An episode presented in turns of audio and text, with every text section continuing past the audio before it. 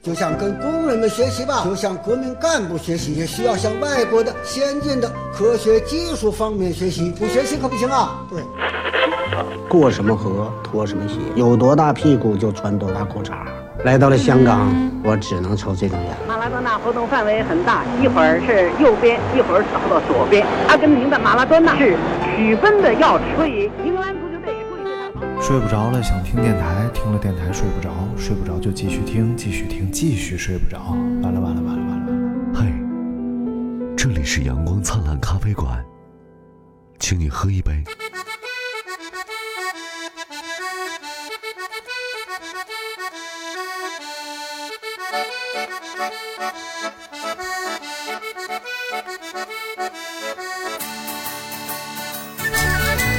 Hello，大家好，欢迎收听阳光灿烂咖啡馆，我是哦张尼玛，哎，我是刘德明儿，哎 什么玩意儿？你溜达不起来？没事儿，我溜达。哎，这金兰灿今天来了啊啊！金兰灿今天被我薅着起了个大早啊，四点四点半，四点四十起，三四十七，我是四点半起的。还日常操作，机操五六。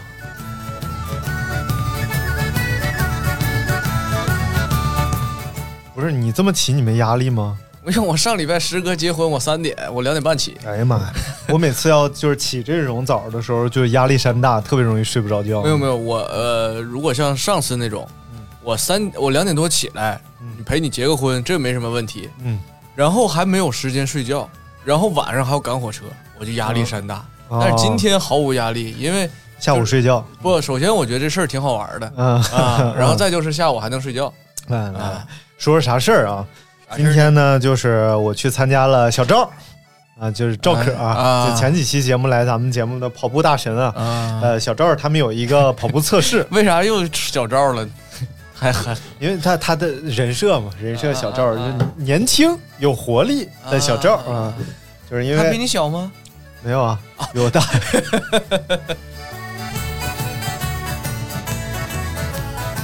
呃，然后今天早上他们有一个小团伙，小团伙塔库米，塔库米是一个日日文日文。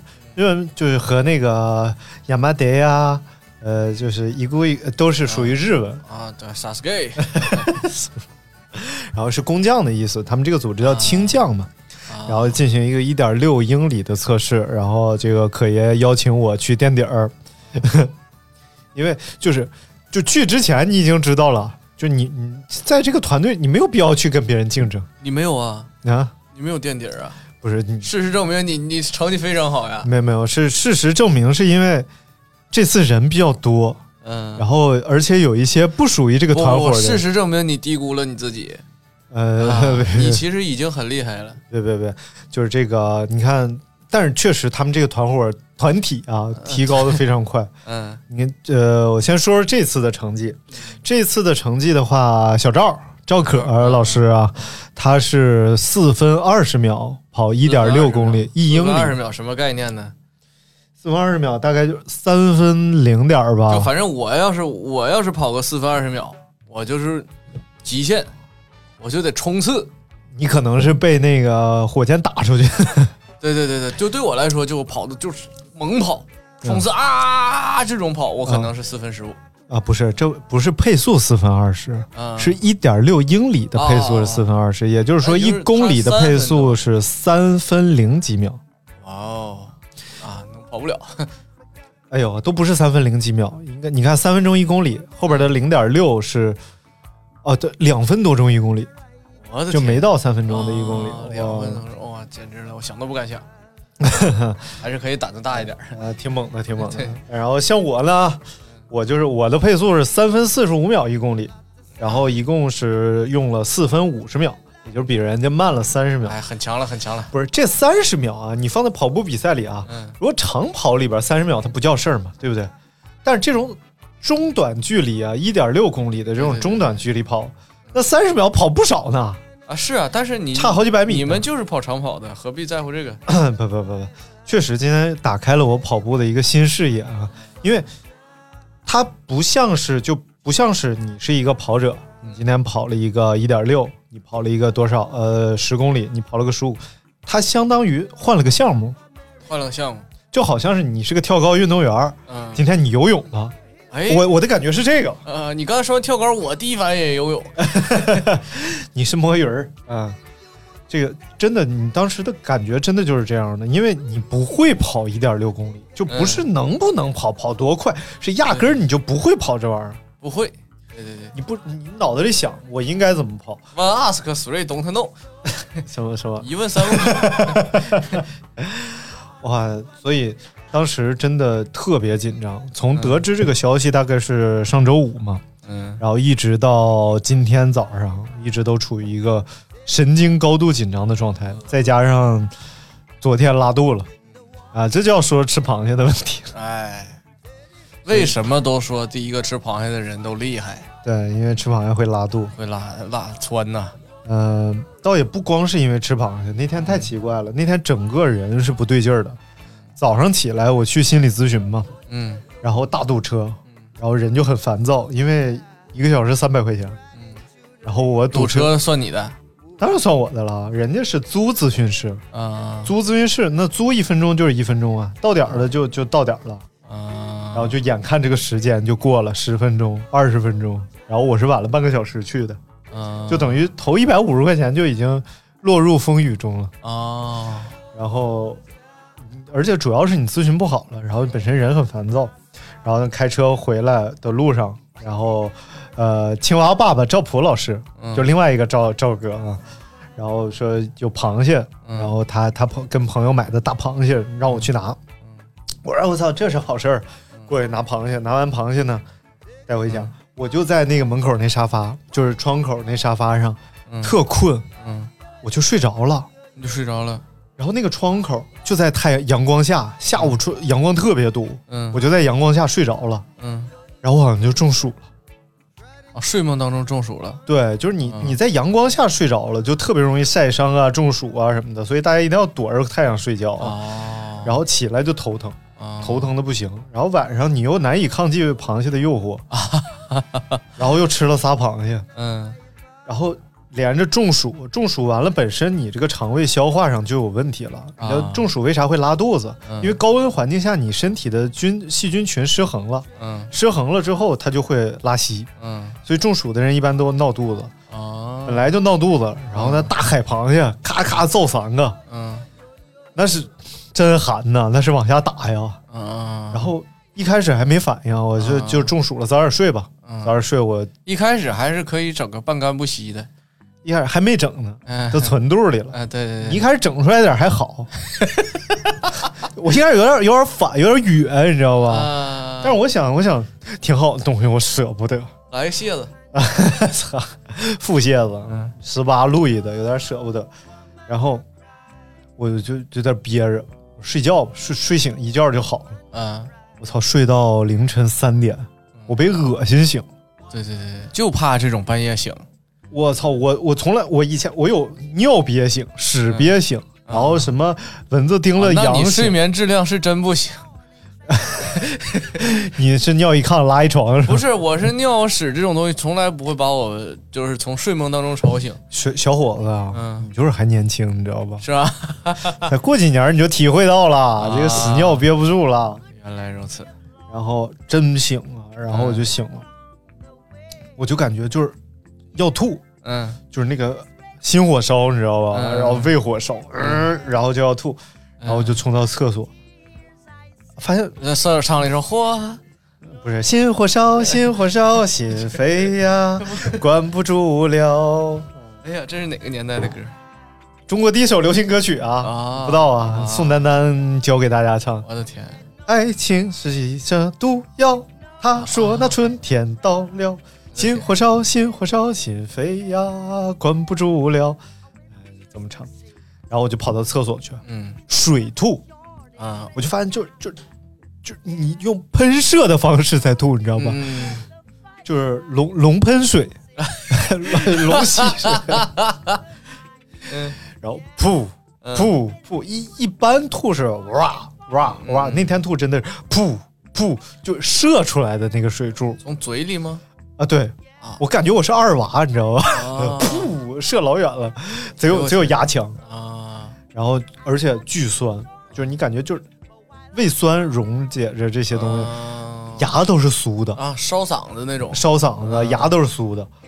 我说废了，废了。我说完了，因为因为第二天早上本来约了一个跑二环嘛，二环不是二十，呃，二十三公里嘛。嗯，我想的，我还吃中午吃碗面条，晚上吃个大馒头，就是为了第二天跑二环的时候你有血血糖嘛，嗯因为血糖功能长跑是要血糖功能嘛。嗯然后我说这废了，咋办呢？晚上也跑不了了，肯定。然后吐，那点玩意儿你都吐出去了，嗯、我不知道，反正只是看着水柱了。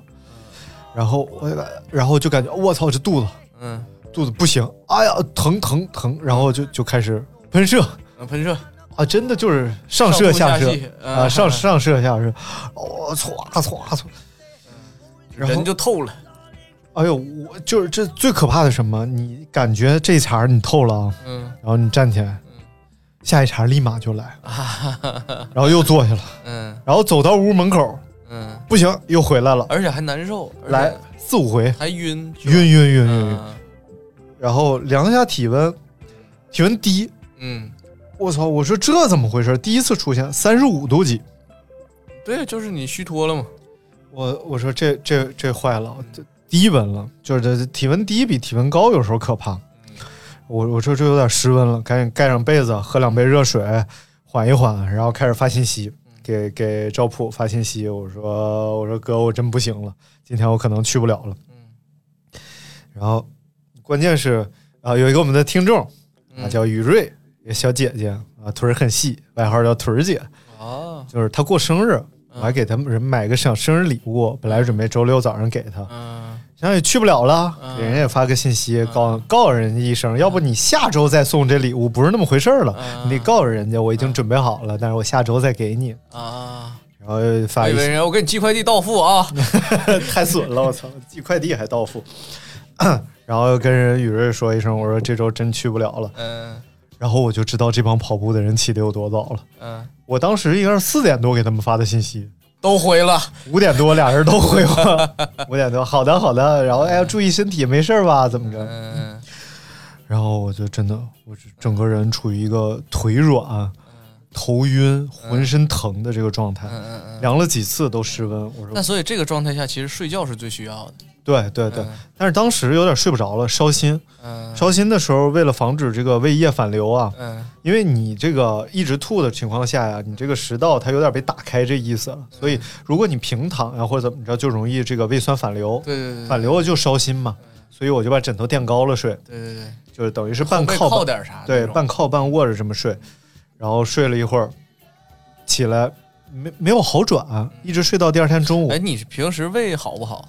我以前胃就不好啊，一直胃不好。啊我我是一直我我是属于一直这个消化都不是很好，而且加上之前我经常吃多，我是经常经常有不消化的，就你这种感觉，然后上吐下泻啥的。我跟你讲，就是我在你这个体重的时候，嗯，没有一顿饭是吃饱的，就是吃顿顿撑，就是顿顿都是吃到撑到想吐那个状态，啊而且你吃的时候浑然不觉。啊，就吃完半个小时太快了呗。对，吃完半个小时之后，哎呀，真想吐，而且大部分时候我都要吐一下，啊，吐一下之后舒服，要不然的话你就感觉要要冒样。你说人胖真他妈都是有理由的，你知道吧？你为啥要把自己吃成这样？没有理由。现在其实我现在食量可能连原来三分之一都不到，啊，但是顿顿都饱，嗯，就从来没挨过饿。嗯，甚至你看我早上没吃早饭，我到现在我也并不饿，我现在喝杯牛奶我很饱。就就以前真感觉自己吃东西太开玩笑了，嗯，就确实是拿自己太不当回事儿了。但你这挺挺挺爽的，我这没吃那么多，我也胖。哎呀，然后我是消化也不行，然后胃还以前喝酒喝到过胃穿孔，不是穿孔、哦就是有血点儿，嗯所以就挺严重的了。后来是吃那个叫三联疗法嘛，吃那个药，一个是艾索美拉唑，就是拉唑系列的，还有聚氨酸 B 甲、B 制剂，然嗯，后还有一个什么消炎药，反正三种一起吃。哎，朋友们如果胃不好的话，都可以呃咨询医生。如果说可以用三联或者四联的这个疗法来吃的话，真的特别有用。啊就是对于这个胃酸反流啊，对于这个呃烧心，或者是你你有什么胃的一些胃部的基础问题，都特别有用。啊，嗯，然后但是现在吃少了，反倒轻松多了，你感觉胃也没那么大负荷，对对对对对，舒服，嗯。然后啊，继续说。然后继续说，对对对，你早上他们回你微信了，啊，然后我就继续睡呗，嗯。睡睡一直睡到中午。按我的经验啊，嗯。就是睡一觉，如果是只是中暑的话，睡一觉起来就没事儿了。嗯。但是如果是肠胃炎，嗯。一个礼拜没戏，嗯，就是一个礼拜肯定是上吐下泻加发烧。一个礼拜呢，对啊，我我恢复特慢，嗯。而且我不主动吃药，我这人特怪，嗯。我有点享受这个生病的过程。啊，为什么？你能休息了是吗？，对，你可以躺在床上，就名正言顺躺在床上啥也不干，嗯。然后呃就是吃东西，嗯。然后不跑步，嗯。不跑步有点闹心啊，不工作，然后你嗯。告诉别人我今天要休息，我病了，怎么着怎么着，你就心里特别踏实。然后，所以我也不吃药。但是昨天我真是慌了，因为我今天这个测试我太我觉得太重要了，嗯，是一个了解自己的过程。对对，我特别喜欢这种了解自己的过程，像嗯。比如说像跑那个二环，嗯。跑二环我是喜欢那种和朋友一起跑步的这种舒服的感觉。嗯。但是呢，呃，我了解这个二环是什么样，嗯，就是我跑一圈会是什么感受，然后嗯。跟大家是，我我跑之前我就知道，嗯。然后但是这个一点六公里一英里嗯嗯这个测试，我是完全未知领域，嗯。我就想要知道一下，我在这个比赛当中我是什么样的状态，嗯。所以我昨天就哎呦，我就买药，嗯。买胃药，然后买那个叫呃佛派酸，啊，就就就佛养佛沙星吧，那东西、嗯就是你菌细菌感染嘛，啊是啊，治治拉肚子嘛，对细菌感染，然后买那个退烧药，嗯因为我担心这边要量体温，量体温的话，你你你温度高，你肯定不能进场啊。嗯然后吃退烧药，然后包括呃吃吃那个、呃喝那个补液盐。嗯，一般情况下，我是不喝补液盐的，就是你拉肚子的时候，拉肚子的时候，因为你的这个微量元素嗯会丧失，上吐下泻的时候你会脱水嘛。嗯人脱水其实就是像钾呀、钠呀这种微量元素你丧失嘛，丧尸你的一个重要问题，你没劲儿，丧尸你就得给整个上个说车，咬死你，就是你肌肉没劲儿。嗯肌肉没劲儿，你怎么进行今天这个比赛？嗯，没戏啊！对对对，所以哎，那所以今天那个就是如果你身体状况是好的话，你还能更好成绩。嗯，提个十秒到不了吧，提个几秒钟也就，其实他已已经很尽力了。我是比赛型的，真的，我、啊我比赛会发挥的比别人平时更狠一点。我想想啊，就是从我觉得，我觉得你后半圈儿就是最后最后第四圈的后半圈儿嗯，稍微有点没劲儿对，啊。但是那个时候，如果你的身体状态要好一点的话，我觉得那个地方提个五秒钟至少是没问题。嗯，差不多吧，嗯反正已经很满意了。啊，对对对对，继续讲啊，然后就开始吃各种各样的药调整自己，嗯然后不敢喝咖啡，昨天一天不敢喝咖啡，因为怕刺激胃嘛。嗯哎，结果今天早上是奇迹般，我昨天晚上十点钟睡的觉嘛，嗯。我说十点钟睡觉六个小时差不多，因为我躺一天了，嗯。然后啥也不敢干一天，我说怕任何的消耗，嗯。因为我不了解这个东西它到底有多大消耗。今天事实证明，其实恢复的很快，就和我上次测那个最大心率一样，恢复的非常快，但是过程太他妈痛苦了，我操！一会儿再讲。嗯然后呢，我就嗯、一直在做心理建设，嗯然后包括准备鞋，哎呀，准备鞋都是一个艰难的过程。我在想，我到底穿一双什么鞋？就是以我的性格，我是不想穿那个 Alpha Fly 的，就是那个性能性能超强那双，嗯，就上面又有碳板又有大气垫大厚底儿，第一是我我怕我能力上驾驭不了。这个是现在的耐克旗舰是吧？对对对，旗舰了。除了那些职业的钉鞋之外吧，钉鞋也是旗。嗯然后我我怕我怕我驾驭不了它，那个鞋确实有能力方面的要求，它嗯真不是给普通跑者用的。我平时如果拿它跑十公里的话，我跟不上那个鞋，嗯就你感觉鞋比你跑得快这个感觉。嗯然后呢，嗯，但是我有那个上一代的那个百分之 Next 的，然后这一代 Alpha Fly，然后还有比如说像一些国产品牌、嗯特步的那个幺零零 X，都是竞速鞋嘛。嗯就可爷前两天就跟我说了，说你要穿竞速鞋、竞速装备。然后当时我是真是准备就是全全竞速装备上，但是就没有想好穿哪双鞋。最后想了半天，既然你来比赛了，你就应该拿出最好的状态来。那你装备你肯定要选最好。这不光是别人怎么看你，我我我是怕我跑得慢，然后我又穿一那么贵的鞋，然后别人会觉得哎这逼就装备上挺狠啊，怎么着？啊？难道不爽吗？这样我就喜欢这样。哦，那看来人人和人是不一样。对对对对，我就是我行不行？你看我这身儿，你看我看我到不到位就完事儿了。嗯，我我甚至今天穿那个耐克那衣服的时候，我都我都在想，我说我要不要穿这个？他那个叫呃，就是就是耐克现在的那个呃，这就是在售的那那个那个那个钩子的背心儿。嗯我都在想我要不要穿它。最后我选了那个身体智慧的背心儿嘛，然后嗯因为我觉得。应该很多人会选穿耐克的背心儿，第一会撞衫，嗯，这是小心机啊。然后第二，二个是我确实觉得那个背心儿穿上太像高手了，它整个后背是一个工字背心儿那个形状，然后再加上我现在瘦了一些嘛，嗯然后穿上加肤色比较黑，嗯太像高手了，所以就是你的外形和你的成绩不匹配，我特别怕这个。哦好细节呀。啊，对，我是这样的人，就我又想让自己穿上就是最适合的装备，我又怕自己显得太像一个高手。啊，这样的话，就是确实也不不配这这身装备的这种感觉。然哦后，但是最后还是选好了。但是今天装备选的挺成功的，没有人跟我撞衫啊。身体智慧那衣服不错，穿的挺舒服的，而且它不不垮。耐克那背心儿其实挺要求的，因为我左右不太平衡，就大部分人都不平衡，但是这些高手很平衡。平这个平衡是什么意思？就是你的摆整个身体的运动方式很平衡，左右很平衡，就不晃呗。不光是不晃，就包嗯你的左右运动模式都差不多。我穿耐克那背心儿，它会有偏，嗯它会往一边偏，就是甚至如果码不太合适的话，它会露出头来，嗯乳头，嗯，嗯，所以懂。所所以所以就会比较狼狈。但是这个身体智慧的衣服它比较贴身，贴合性比较好，嗯所以它整个穿上它不跑偏，哦，就就整个穿上哦，那还真是假。假如说，假如说今天换换做是我的话啊，嗯首先我会不管是适不适合我，嗯我会挑个比较贵、比较酷炫的一套啊对啊。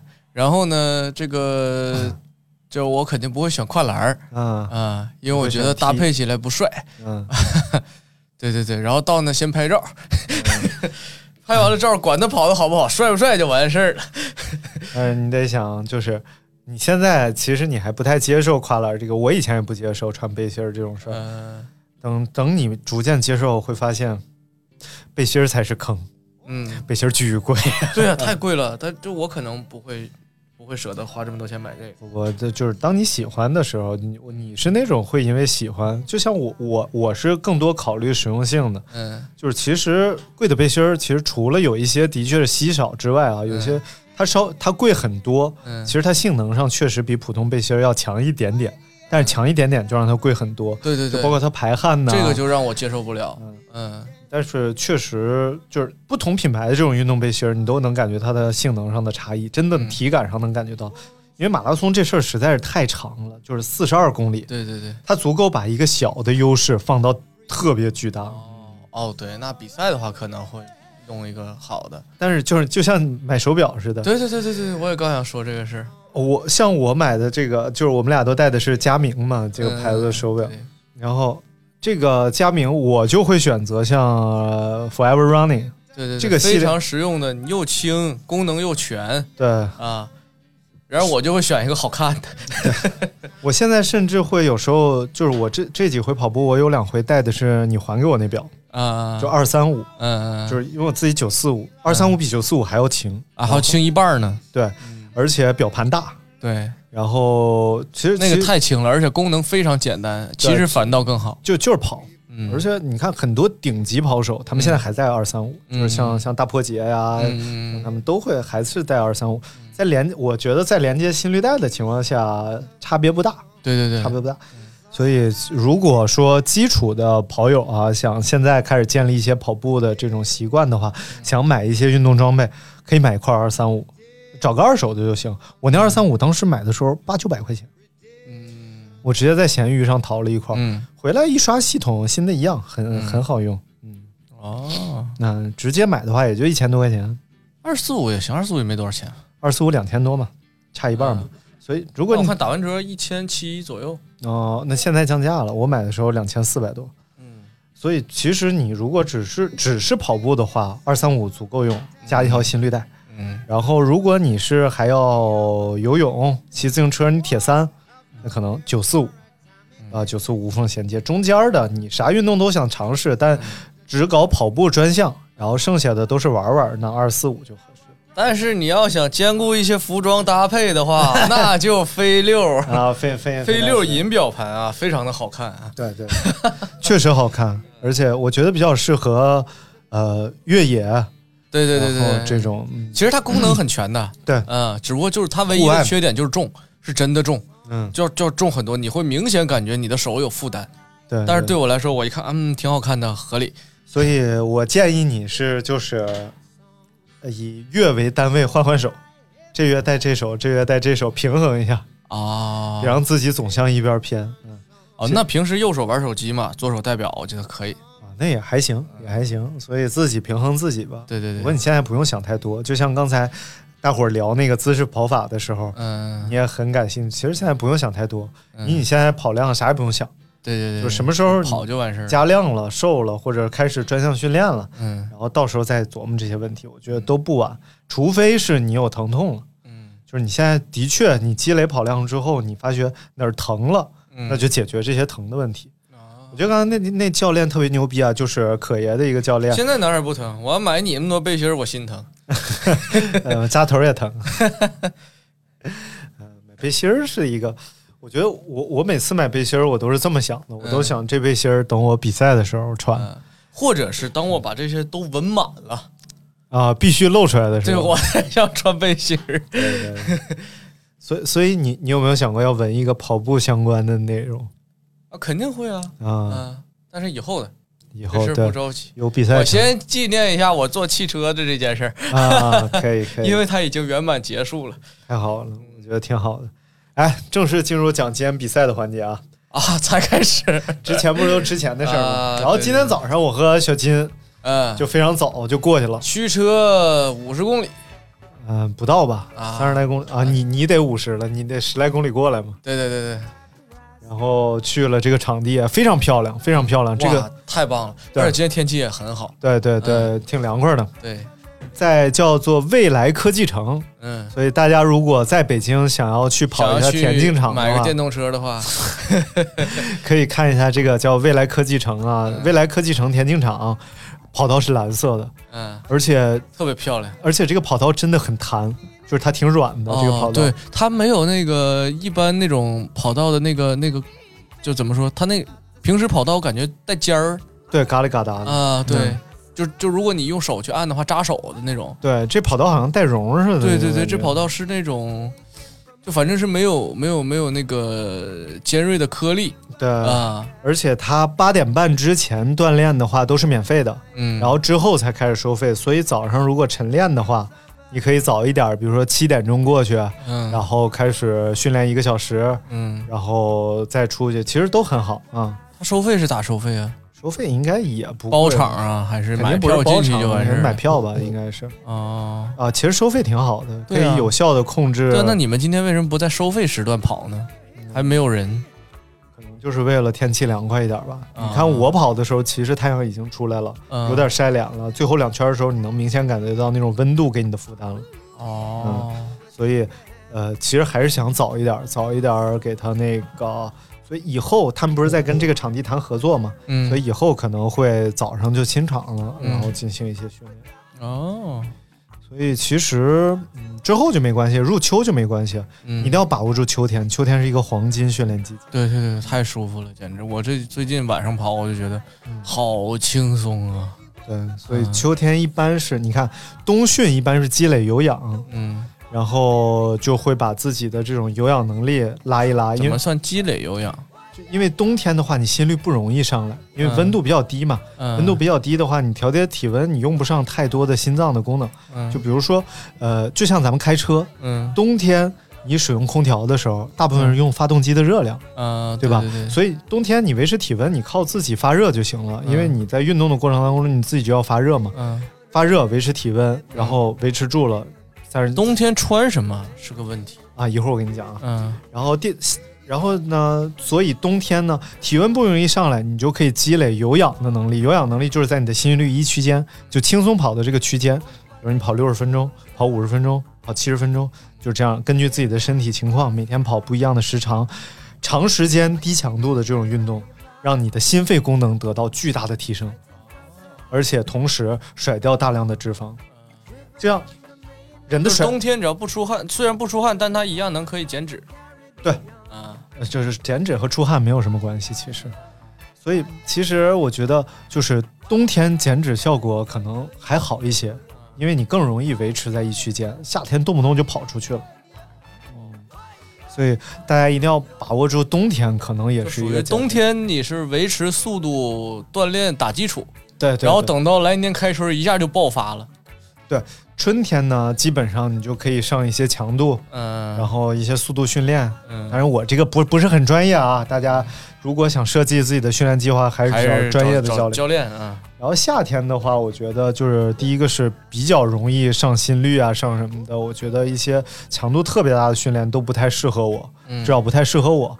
所以，但是夏天我觉得很好的锻炼了我耐热性能。嗯就是你看，我跟一些跑友一起跑过步啊，我今年夏天大概一共跑过四到五次的高温，嗯，就是中午跑的，嗯，就大概会到就是体感温度可能快到四十度了。我的妈呀，然后这个就让我极大程度上的适应了这个夏天的高温。嗯所以之前跟他们有一次跑的时候，我还非常适应这个温度的时候，我也觉得很轻松的时候，大家已经纷纷崩了，啊，因为你建立起来这种温度的适应能力。但是不建议大家就是，呃，太拼。就对对，真的这对对别给自己跑中暑了。对但是偶尔尝试一下，量力而行。我是确实是有难处，因为当时是我必须要出门，然后车停外边了，就车停得很远，然后我必须要跑到车旁边有。难处，我以为啥呢？难言之隐，所以必须把车开出来，然后嗯所以就就嗯跑高温就出去了，啊，但也不多跑，嗯可能六七公里啊，速度也不快，嗯但是真的整个人就透了，就彻底的透了啊，哎，对，那个我看那个手表上有一个什么热耐力啊，热热耐受能力，啊，对对对，它是一个估算嗯。的一个东西，我觉得这个东西我也不知道具体有没有平均值啊，但是嗯。你看到自己在不断提升就可以了。啊，还有包括它预估你评估你出了多少汗，嗯。一般出汗的话，汗出太多，你确实就要补液了。嗯。呃，一个是像我说的那个口服补液盐，那个可能比较极端了，那个是医医用的了。嗯然后正常我们喝点运动饮料，嗯，像那个加德乐，加德乐也是，嗯包括那个我说那个宝宝矿力、宝矿力嗯水特，对对对不，错。也有人自己调，就自己把几种兑到一块儿，还有粉剂啊什么的，调出一个比较适合自己的或者口味上喜欢就可以了。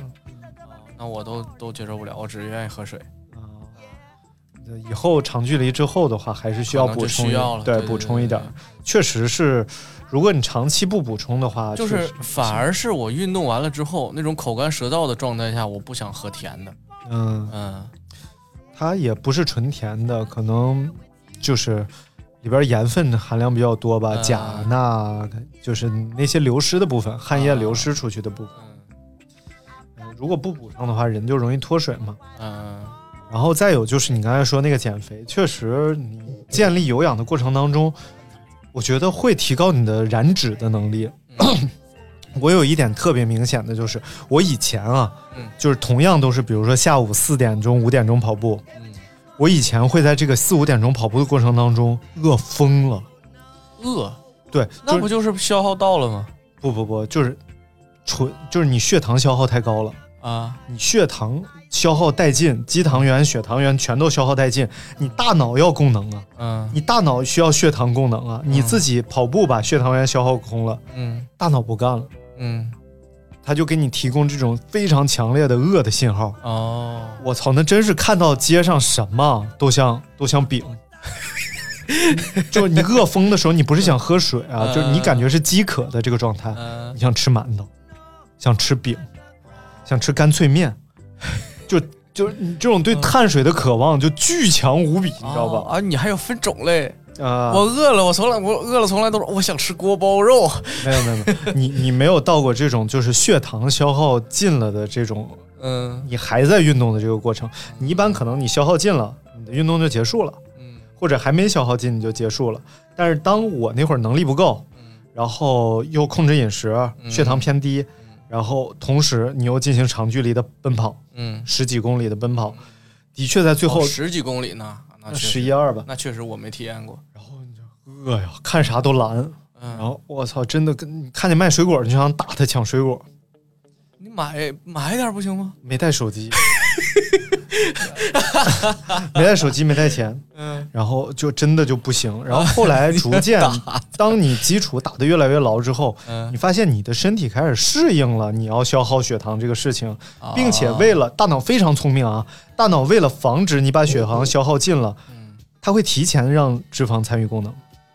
所以在我现在我在跑这种下午四五点钟，然后同样是这这个同一时间的饿的状态。对，嗯。你发现你不会饿，连饿都不会饿，嗯，你只是跑完该累、该喘、该出汗，你该干嘛，正常，根本不会出现这种低血糖的状态。嗯。原因是你的大脑提前把脂肪分配到了功能的体系当中，啊呃，提前把这个天平倾斜到了当中，所以这个时段是你减脂效果特别好的时候。啊，这也就是说，为什么那个就像我这种情况，好长时间不瘦，然后等到过了这个阶段之后就会开始瘦。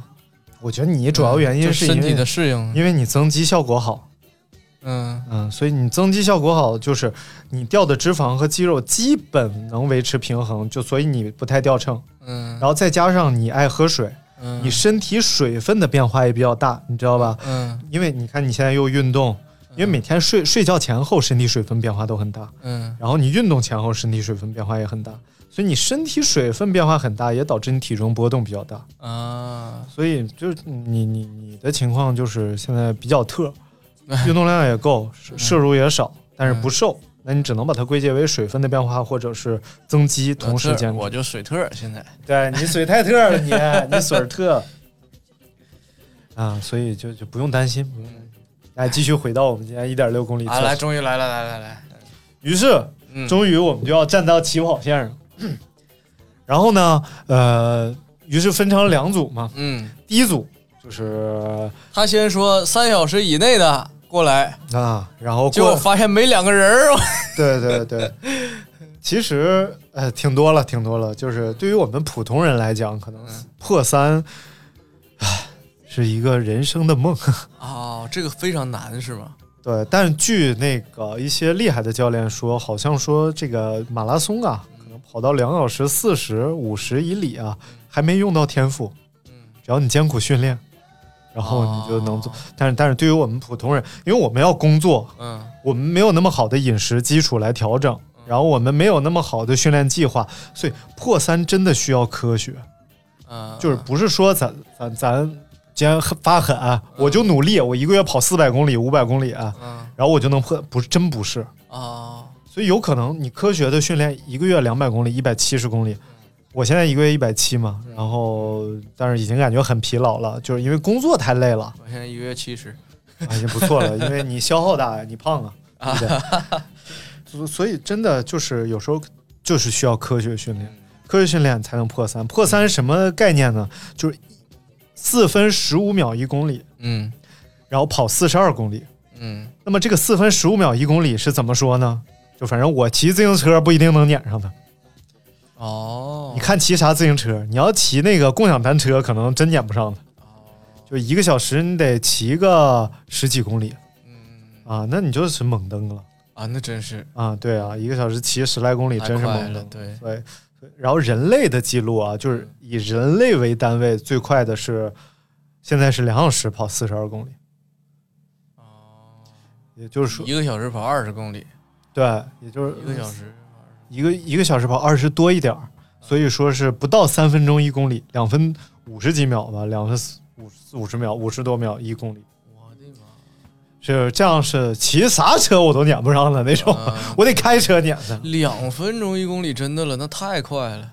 对，所以然后亚洲纪录可能是两分四，呃，两个小时零四分五分，就是日本那大破节嘛，就我特别喜欢那个。然后中国纪录可能要到八分、九分、十分，就大概这个情况。所以如果说你听说谁马拉松两分十几呃两小时十几分钟的话，二幺几二，那就属于是职业选手了，特别职业了。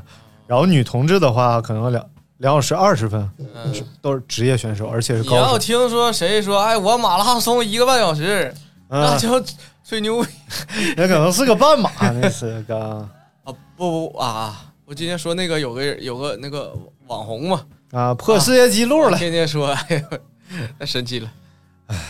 所以真的嗯不容易，不容易。他们能跑到三，呃然后就出来几个人儿，后来他们就把门第一组的门槛降到了三小时十分，嗯、然后又又过去几个人儿，然后这没有，他说啊，三幺零有吗？三幺零，然后那边说啊，那我三三幺几，三幺就三二零往前、啊，嗯这样的话才组成了第一组嘛。所以真的就是很强，第一组很强对。对对，而且也已经很强了，但是也很难。然后这个时候嗯啊，守门员一声哨响，全场比赛开始，然后就看见一一一群选手如脱缰的野马奔奔跑在赛道上，但是真的越是高手，你看他跑得越轻松，他并不是不累，但是他但是起跑的时候就有一种那种嗯赛车起步的感觉，啊，来回左右的想超车，对对对对呃对，我们这组起跑完全没这感觉。是吧？对，第一组起跑的时候，的确是因为大家跑力差不多，嗯，谁都想领跑，啊，也不是想领跑，谁都想就是占尽先机嘛。对对，冲到前头自己心理上也有个建设。对，然后但是他们又有战术，嗯但是教练很不高兴啊，教练一直在骂他们，为什么呢？因为今天这个测试是为是个测试，不是比赛，嗯测试是为了让大家尽全力嗯来进行，呃来测一下自己目前的跑力，而不是争个第一、第二。嗯你知道吧？就是你争到了第一、第二，但是你没尽全力，你这个测试无效。嗯但是大家都用策略，第一圈还保持能力，第二圈怎么着？教练就很不高兴。但是难道这个？但其实这件事儿啊，嗯我是觉得，比如说，同样是就就拿我一个小白选手的水平来说，嗯啊，同样是跑两公里，我要是有节奏的、匀速的跑，嗯啊，我反而会相对来说轻松一点，还能达到一个更好的时间。呃，你啊不了解这帮高手有多变态，啊他们能在维持自己权力的情况下维持的比我们更久。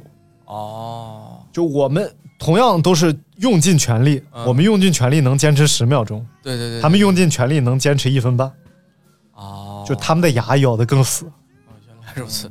啊，是这样，就靠毅力呗。也不是靠，就真的能力也强，然后毅力也强大，然后但是他们今天用策略了，嗯。然后用完策略，教练很不高兴，但是已经非常快了，啊，太快了。对，嗯。所以就是你看最后算起来，如果四分二十秒的话，也就是说他，呃，两分多钟，不到三分钟一公里，而且基本上前一共四圈儿，前两圈半我观察他们的状态都是几乎还保持跟起跑一样的队形，对，就没有没有散。然后从第三圈马上即将进入最后一圈的时候，嗯，才有人开始发力，就是真正的开始冲。对对，嗯。给大家解释一下，一共是四圈儿，四圈儿，然后每圈儿是四百米对一点六公里，啊。我给大家讲一下我的体感吧，嗯然后第二第二轮就轮到我们这些非种子选手队跑了啊。嗯然后就是三幺零开外的，像我这种压根儿没跑过全马的选手，嗯就开始排上队了。嗯然后排上队，然后大家就开始准备开跑。然后这边一声响，嗯，然后我就开始跟着第一个大哥就开始跑。啊，你那第一个大哥很专业，嗯，大哥你那你那大哥是上一组的。啊是吗？他的水平是上一组的啊但是他只不过他跟他跟你们一起跑啊，那明白了。反正那大哥好像是阿迪的教练，啊，阿迪达斯的教练。然后 大哥很猛，大哥有肉，嗯，大哥肚子也有肉，胸上我看也也醉醉乎的那样的。啊但是哇，腿长，我天，他小肌肉腿太长了，我又发达又长，嗯对对对太漂亮了那双腿。我告诉你，就这样腿我也能玩，你知道吗？腿玩年，大大哥太帅。然后当时我居然就一开始跑的时候，因为你跟着高手跑，嗯你会有一种错觉，嗯，就是你跟他跑的一样好。你啊确实你是全程跟着他呀，对呀，哎，后来第三圈就开始跟不住了，就是我，真的，你跟着他跑，你就感觉你从步频到体感，你完全跟他同步了。嗯这就是马拉松里边兔子的一个重要性，就是叫 racer 配速员。马拉松会有配速员，以后你跑的时候你，也你也可以见到，就是他们背后会贴一个叫 racer，嗯。然后他会告诉你，呃，或者举个小旗儿，我是什么配速的配速员，比如说他是三三零的配速员，这些人都很专业，厉害专那个运动员呗。呃也不是，就是高手们，嗯就是也有四零零的配速员，关门配速员，就是你嗯跟着他跑，你超过他，你就能关门。哦。就是你就会会在关门时间内完赛嗯。完赛对，然后我就跟着前面这哥们儿，我一度产生了一种感觉，就是我能超过他，嗯。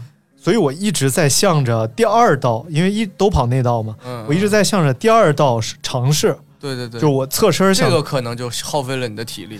尝试第二道，但是嗯。我一尝试我就发现掉速，对对对，一掉速你肯定就超不过人家了，对，然后一尝试就掉速，嗯。然后所以这个过程就是尝试了几次，因为我没有经验，我不知道这种东西是什么样的。嗯。然后，但是我真的感觉第一圈的时候我能嗯崩过去，然后、结果没戏，没戏的话就老实跟着他跑，嗯。结果第一圈跟了大概有四分之三吧，嗯。也就跑到两三百米的时候，你感觉这个是其实超过你能力的，嗯，就你已经超过你日常的负荷了。嗯这时候感觉你的呼吸更深了，你直接一下就吸到小腹了，对，否则你供不上氧。嗯就而且的确你吸到小腹也供不上氧。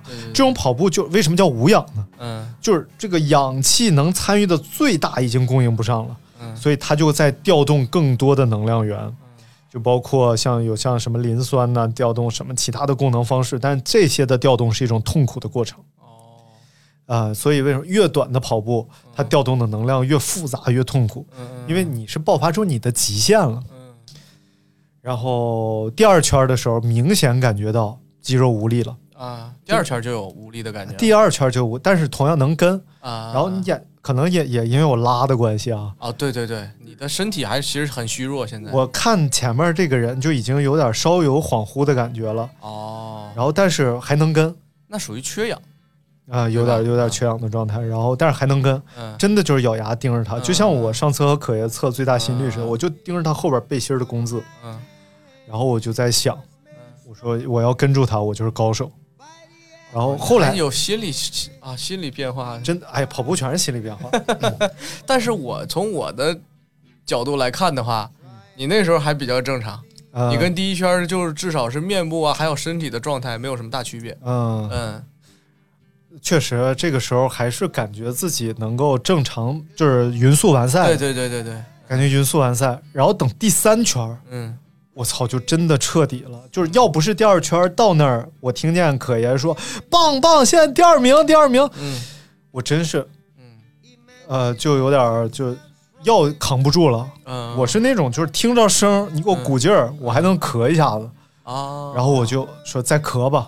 但是这个时候第三圈过半之后，嗯。我后边那哥们儿开始发力了，嗯。然后我就明显感觉到我斜后方有一个喘息的声音，嗯。呼呼哈哈，呼呼哈哈，就那个声音特别响。嗯。呼呼呼，然后我感觉我操，我说声太大了，嗯。然后我就有点压力了。这个时候你压力就来了，你就不想被他超，然后你提速提不动，嗯。因为这个时候乳酸已经堆积到一个比较强烈的阶段了，嗯然后你提速完全提不动了，嗯然后只能是这是第三圈吗？呃第三圈他没超过我，但是他已经试图离我很近了，嗯然后这个时候第三圈完事儿了，我真的感觉已经人到极限了，嗯，然后这个时候又是可爷在那喊一声、说。最后一圈，最后一圈，冲冲冲！说可以干了，嗯我操，我真的干了。嗯我就第四圈的时候，我真提速了一点，因为嗯我当时速度已经掉到四零零了。嗯我一开始三幺五，哦，你还看表呢？哦，我看表了，嗯我一开始三幺五，前两圈第一圈至少三幺五维持下来的，然后这时候速度已经掉到四零零了，升掉就是上不去了。以前是可以维持，但是痛苦，所以自己自发的掉下去的。嗯这个是不是？这个真的是那种力竭的感觉，就是升掉下去，然后崩了一下子，崩了一下子，我看三四零了，哦三四零，我说行，以这个速度完赛也可以。后边又就是一切的心理防线的塌陷，是在我后边那哥们儿超超过我的瞬间，他超我超的太利索了，就一个变就根本没有给我什么什么什么要要怎么，第一个是前面那哥们儿要甩我。一下甩出去一轱辘，我就有点崩。然后第二个是旁边那哥们儿从我旁边出现了，嗯我靠，我就想，因为也快到终点了嘛，然后我就想跟他咳一下子，然后我就也加速加速，然后他在我旁边也开始疯狂加速，然后我就感觉我的加速跟他的加速不是一种加速，我的加速是浑身使着劲儿，速度提不起来，嗯。他的加速是风轻云淡，唰一下就过去了。嗯嗯我操！我说哦，人家保存着实力呢，而我是拼尽全力的，嗯，所以这个时候我的加速实际上维持着拼尽全力的状态，他的加速是把之前积蓄的，就是一个氮气加速，唰一下过去了，对他存着劲儿呢。他涡轮介入了，我操！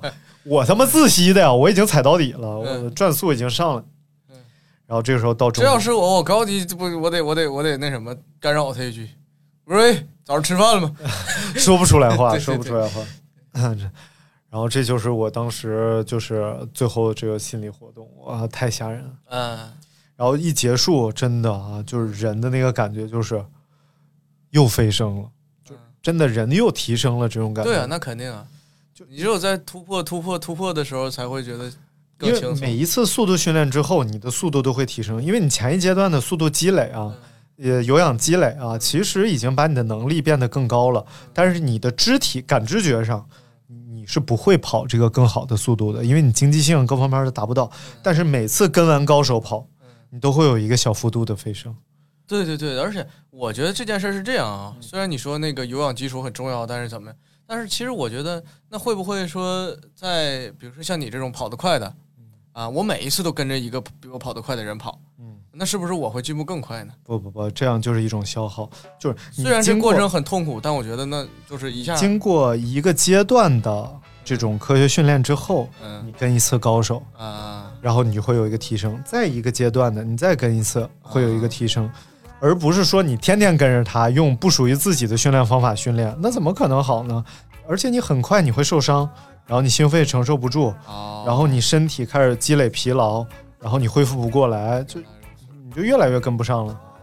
所以最后，而且你干扰别人训练，对啊，本来就是本来他为了带你，可能他就出问题，他然后他的训练也打乱了，啊，对对对，所以真的就需要你自己积累一段时间。我的感觉就是，如果我天天跟着可爷跑，嗯，我也跑不好，因为我不能考跑他的课表。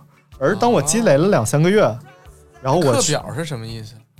就是你可以给自己设定一个训练计划，嗯这一周是周一怎么着，周二怎么着，周三休息，周四怎么着，周你可以在哦，对你 RQ 不准备充值了是吧？啊，那上面有课表吗？呃，他会给你设定一些，比如说你想全马三三零，全马四四零零，啊然，后他会根据这个以你当前的跑力给你设定一个跑步计划。暂时不充了。呃，但是这个它并不是特别针对，我觉得你现在就就一件事儿，就是积累有氧量，对对对对，我也这么觉得。对，积累啊完跑量，先跑嘛，先减肥嘛。对对我还这么大挺个大肚子呢，我何谈成绩？对，我觉得就是主要是会受伤，其他倒还好，因为体重大了，你突然上强度就会受伤。所以呢，今天我们跟大家分享的是一次这个一点六公里、一英里的比赛的这个经历啊。嗯，我觉得对我来讲，就是短途的极限冲刺，对，真的很痛苦，但是收获很大但是，很爽。对，很快乐，很快乐。所以，然后，嗯哎，再说说我的状态。来来来来来来，到你了我。早上就饿呀，早上饿了，然后到场地，我一看嗯，好像他们都训练啊，不吃饭，训练的人不吃饭，我就懵了。我这个，那我自己定好吗？他们看着难道不会饿吗？啊，然后这时候我就打开了饿了么，啊，嗯然后本来想整个航包，嗯结果一看只有庆包，啊，那庆包来一个吧，牛肉大葱荷 配包庆包啊。配豆腐脑，啊，没吃炒肝儿，吃的豆腐脑。豆腐脑豆腐脑炒肝太万恶了。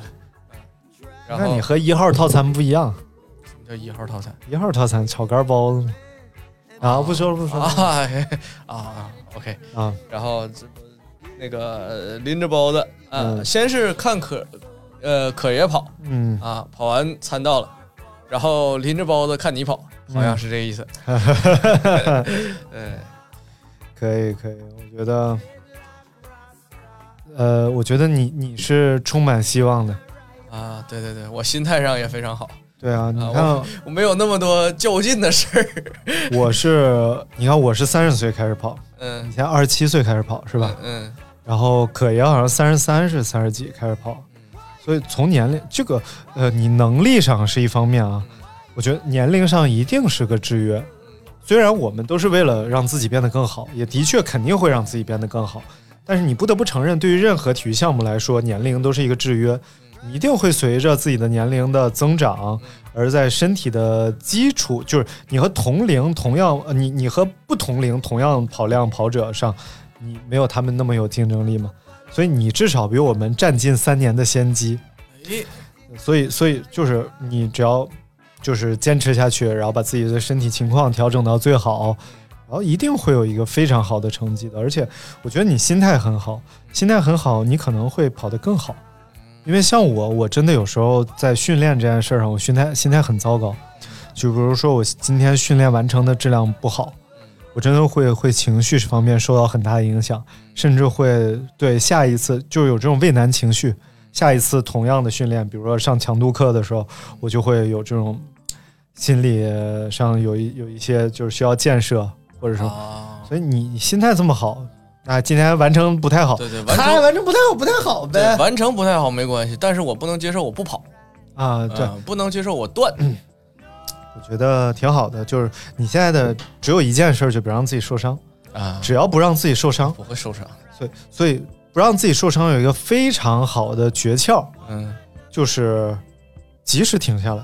嗯就是你今天觉得跑脚疼了，及时停下来啊，对，歇一天我就是这样的。啊，就跑一半儿，哎呀，膝盖疼，及时停下来，对对对对，然后去休息，去想，我经常跑个，比如说头一天练完了，嗯第二天实在是疼得不行了，嗯，跑个一点六八公里就停了对，啊。所以你一定要能分辨出来自己到底是为什么疼。有些时候你可能是乳酸堆积、肌肉酸，嗯，这不要紧，就是对，就是代谢掉了就行了嗯但是真跑不动了。如果出现了一些就是真的，嗯，就是伤痛型的，嗯比如膝盖磨损型的疼，嗯，然后半月板呐、或者是脚踝呀、出现一些问题，那就及时停下。那没有，还有一个非常致命的事儿，还岔气儿，啊，岔气儿一岔气儿我还不想断，然后越跑越疼，啊，岔气儿没辙，对深呼吸。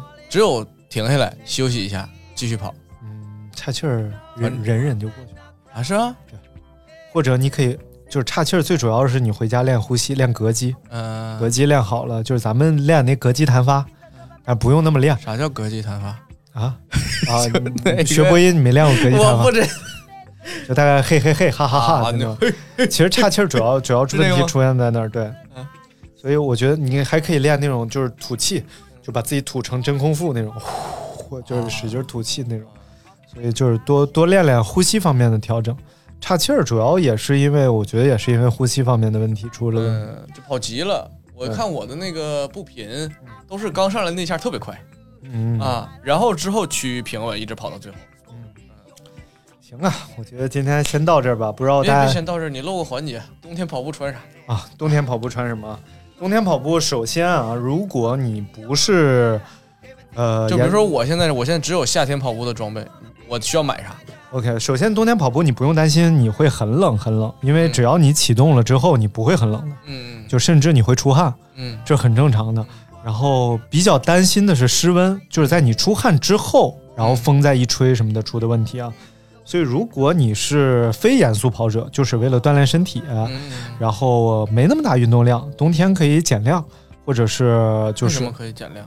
因为你不是严肃跑者啊，就是你可以穿一些呃，但我想我，但我是严肃减肥者呀。啊，等会儿说你的问题，先说这种非严肃跑者，你可以里边穿一个速干的 T 恤，嗯，然后外边穿一个羽绒马甲，嗯，速干长袖 T 恤，迪卡侬就有卖，然后外边一个羽绒马甲，嗯。然后随时可以这个羽绒马甲都脱得下来的，嗯。然后下面呢可能是一条跑步短呃跑步长裤，然后特别冷的时候呢，就是你可以加绒跑步长裤，嗯。反正主要选择速干装备，千万别穿纯棉就对了。纯棉的话会呃汗吸进里边去不干，嗯，然后风再一吹的话特别凉。啊然后呢，外边要穿一个长款的羽绒大衣，嗯热身的时候一直穿长款羽绒大衣。热身完毕，长款羽绒大衣。啊，对，热身完毕，找个地儿把羽绒大衣一放一存，开始跑步。嗯一定要充分热身，冬天一定要充分热身。再说说严肃减肥者和严肃跑者啊，嗯里边最好穿一套压缩装备，就压缩衣、压缩裤，什么叫压缩装备呢？就是那些可以紧贴在你身上的速干装备就比如说耐克的 Pro 啊。是那个东西吗？我不知道你说的是什么东西，耐克那个紧身衣，他们健身穿的那种。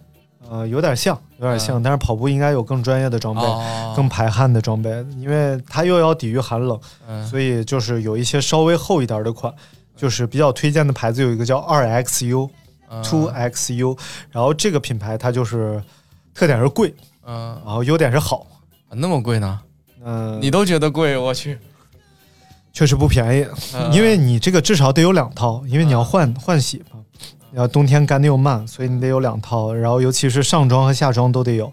然后冬天有一个非常牛逼的东西，就是羽绒羽绒马甲。嗯。这个羽绒马甲真的跑步非常实用，在最冷的时候，啊，因为它又不束缚你的摆臂，然后它又让你的上上肢保温，在最冷的时候就可以选择。其他时候你有一套压缩装备其实就够了。然后压缩衣，呃，压缩长裤，然后它一方面会让你的这个身体保温，一方面帮助你排汗，因为它是速干嘛，你在跑的过程当中它就帮你排汗。然后，嗯，或者你可以再冷，你可以在压缩衣外边穿一条跑步长裤，嗯然后这是最最冷、最最冷的了啊！很多南方的朋友都用不上这些东西啊。然后，如果你觉得太贵的话，你可以在迪卡侬买它的压缩装备，但是迪卡侬压缩效果并不好，就是它没有特别贴身的感觉。然后，但是你可以捡贵的买，就是真的贵的东西除了贵都好。但是迪卡侬最贵的也没有 RXU 基础款贵，所以你可以就是迪卡侬看看吧。可以直接买迪卡侬最贵的压缩装备。不太冷的时候，直接穿穿压缩装备。你如果啊、压缩装备，我是不穿内裤的迪，卡侬那个压缩叫啥？就叫压缩。你就穿搜压缩衣、压缩裤，哦，OK。然后就穿最贵的压缩装备。我不穿内裤，如果你觉得不舒服，就穿内裤。嗯如果你觉得不穿内裤舒服但尴尬，你可以不穿内裤，在外边穿一个夏天穿的短裤。啊，不尴尬，但是估计磨懒呢。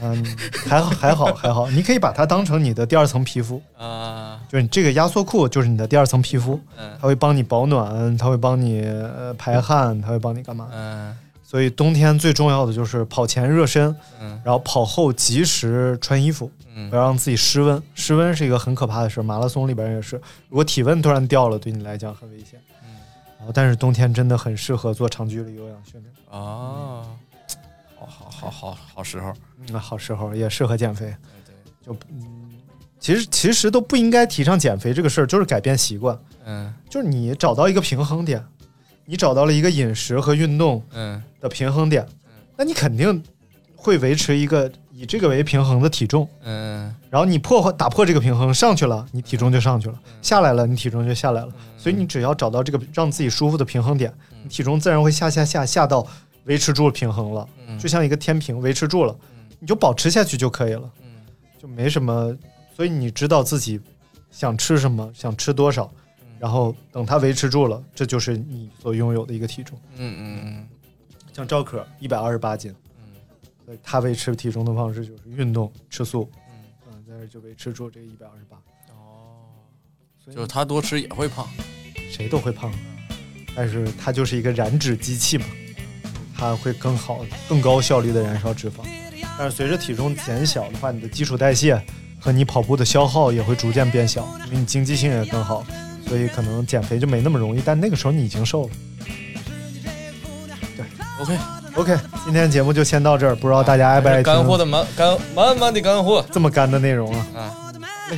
好嘞，好，拜拜。拜拜。